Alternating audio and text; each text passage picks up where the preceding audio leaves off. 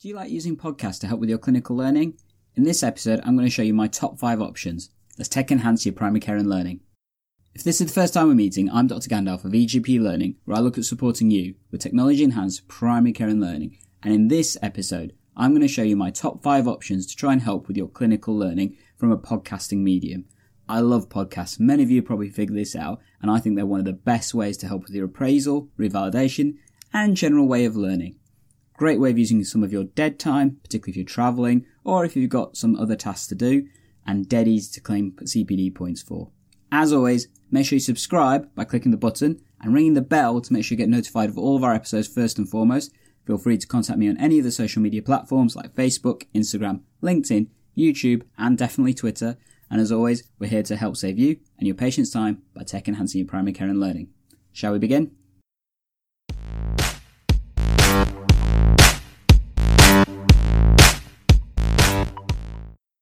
So, EGP learners, I'm going to cover the top five clinical podcasts that help with your learning. But I've got a couple of honourable mentions as well, just to give you some extra options. In order to make this list, I did have a couple of criteria. So, just to make that clear, they have to be a regular producing podcast. I didn't want anything that's been running for a while but hasn't produced any content recently. And also, they have to be easily accessible through a variety of different mediums like Apple Podcasts or Google Podcasts or a different platform if you're using it. I mentioned I had some honourable mentions. First up, I've got the Good GP Show. This is a podcast produced in Australia and supported by the Royal Australian College of General Practice. It's a really good podcast that goes into deep depth about various different clinical topics. Average episodes can be anywhere between 40 minutes to an hour or so and has real good content. Kind of got an honourable mention because it's Australian, therefore not applicable to UK governance, but definitely good clinical quality in terms of the content. Next up is also the GP show with Dr. Sam Manger.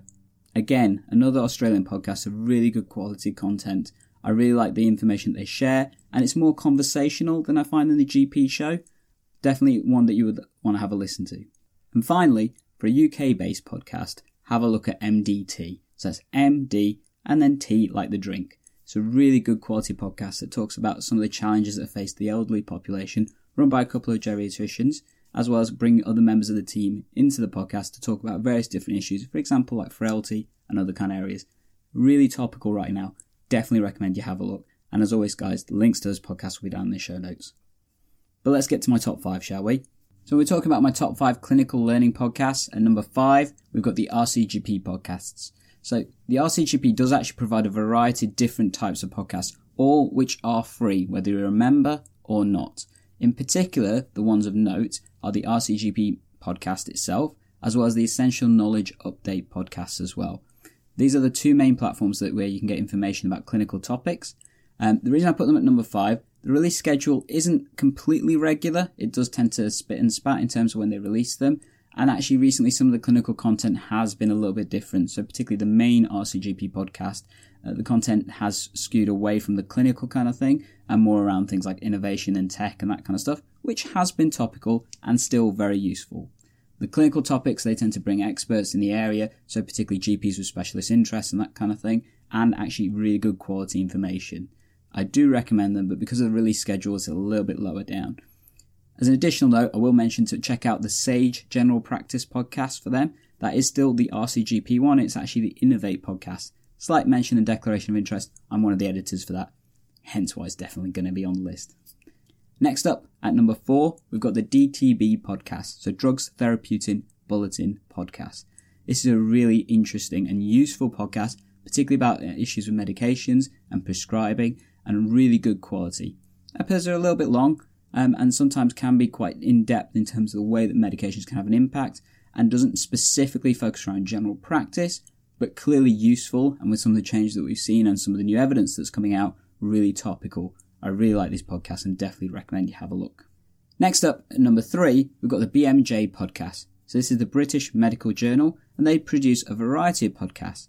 In particular, they've got their main named one, as well as their best practice podcast. Both really good quality. I must admit, I do tend to prefer the Best Practice podcast, which is produced by Kieran Walsh, mainly because they are slightly more topical in terms of clinical content. However, their main podcast does revolve around topical things that are produced in the BMJ journal itself. Really recommend having a listen to these. Again, you can actually access these whether you're a member or not. So, really useful ways of getting clinical information and to keep yourself updated.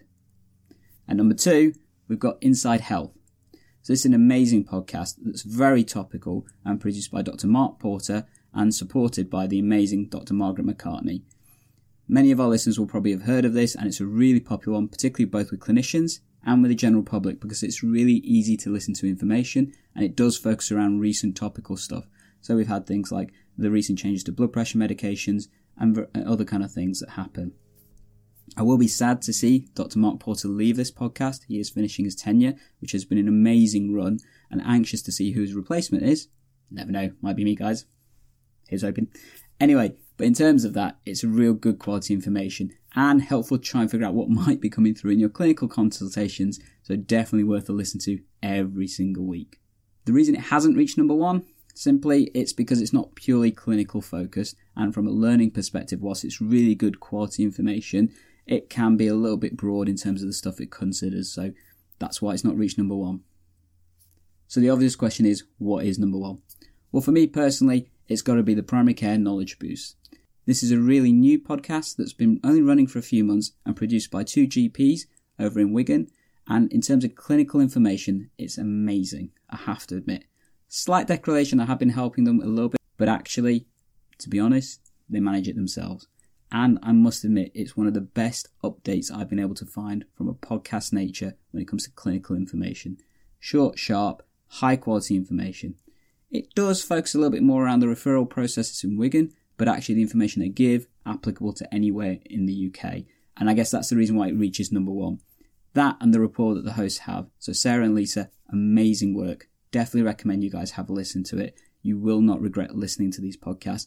And roughly about 20 minutes on average per podcast, dead easy update on a clinical topic, whether that's things like how to manage abnormal LFTs or how to manage anemia and folic acid deficiencies to various other things, and we're going to see some more interesting stuff come from these girls soon.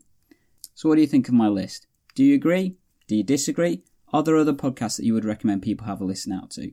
Don't forget, this is the list of the top clinical learning podcasts. There are a variety of different types of podcasts out there in primary care, and many of my listeners will be aware of other podcasts that I recommend on a regular basis, and I'll be coming to those shortly in another uh, future episodes as well. So make sure you tune in for those. As always, guys, if you've got any questions or comments, love to hear them and definitely would love to hear what your favourite podcast is from a clinical learning perspective. So leave that in the comments down below, or you can contact me on social media as always on Facebook, Twitter, Instagram, LinkedIn, all of those at EGP Learning, or obviously leave a comment in the show notes or a review. Would always love that in terms of the podcast content that we produce. As always, make sure you subscribe, ring the bell to get notified of all of the notifications that we have and I'm always here to try and help save you and your patients time by tech enhancing your primary care. Catch you in the next episode.